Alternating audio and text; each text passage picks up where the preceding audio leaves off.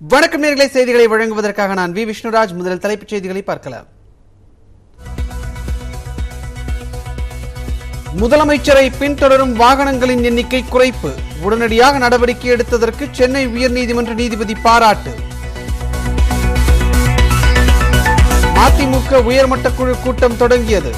வைகோ மகன் துரை வையாபுரிக்கு கட்சியில் பதவி வழங்க மூத்த நிர்வாகிகள் வலியுறுத்தியதாக தகவல். வடகிழக்கு பருவமழையை ஒட்டி புழல் ஏரியில் முதலமைச்சர் மு க ஸ்டாலின் ஆய்வு. நசரத்பேட்டை நீரேற்று நிலையம் செம்மரம்பாக்கம் ஏரியையும் ஆய்வு செய்தார். உள்ளாட்சித் தேர்தலில் முறைகேடு நடந்துள்ளதாக ஆளுநர் ஆர் என் ரவியிடம் எதிர்க்கட்சித் தலைவர் எடப்பாடி பழனிசாமி முறையீடு.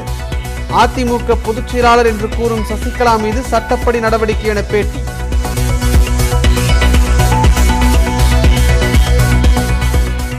ஷாருக் கான் மகனுக்கு போதைப் பொருள் தடுப்பு சிறப்பு நீதிமன்றம் ஜாமீன் அளிக்க மறுப்பு. நடிகையுடன் போதைப் பொருள் தொடர்பாக ஆர்யான் கான் நடத்திய வாட்ஸ்அப் உரையாடலை சமர்ப்பித்த போலீசார். திருவள்ளூர் அருகே அலுவலகத்திற்குள் புகுந்து ஊராட்சி மன்ற தலைவருக்கு அரிவாள் வெட்டு. குற்றவாளிகளை கைது செய்ய கோரி பொதுமக்கள் சாலை மறியல் போராட்டம்.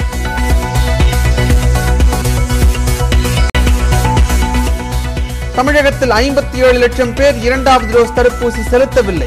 மருத்துவத்துறை அமைச்சர் மா. சுப்பிரமணியன் கவலை.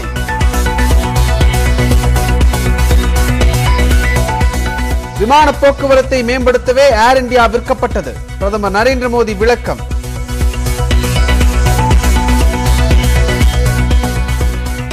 ஆக்ரா செல்ல முயன்ற பிரியங்கா காந்தியை தடுத்து நிறுத்திய போலீசார்.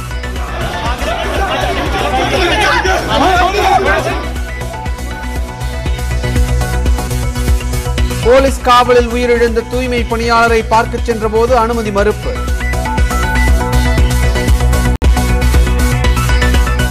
லக்கிம்பூர் வன்முறை குறித்த அறிக்கையை உத்தரப்பிரதேச அரசு தாமதமாக தாக்கல் செய்ததாக உச்சநீதிமன்றம் அதிருப்தி.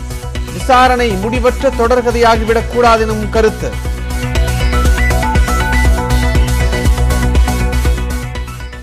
தமிழகத்தின் இருபத்தி இரண்டு மாவட்டங்களில் இரு தினங்களுக்கு கனமழை முதல் மிக கனமழை பெய்ய வாய்ப்பிருப்பதாக சென்னை வானிலை ஆய்வு மையம் தெரிவித்திருக்கிறது.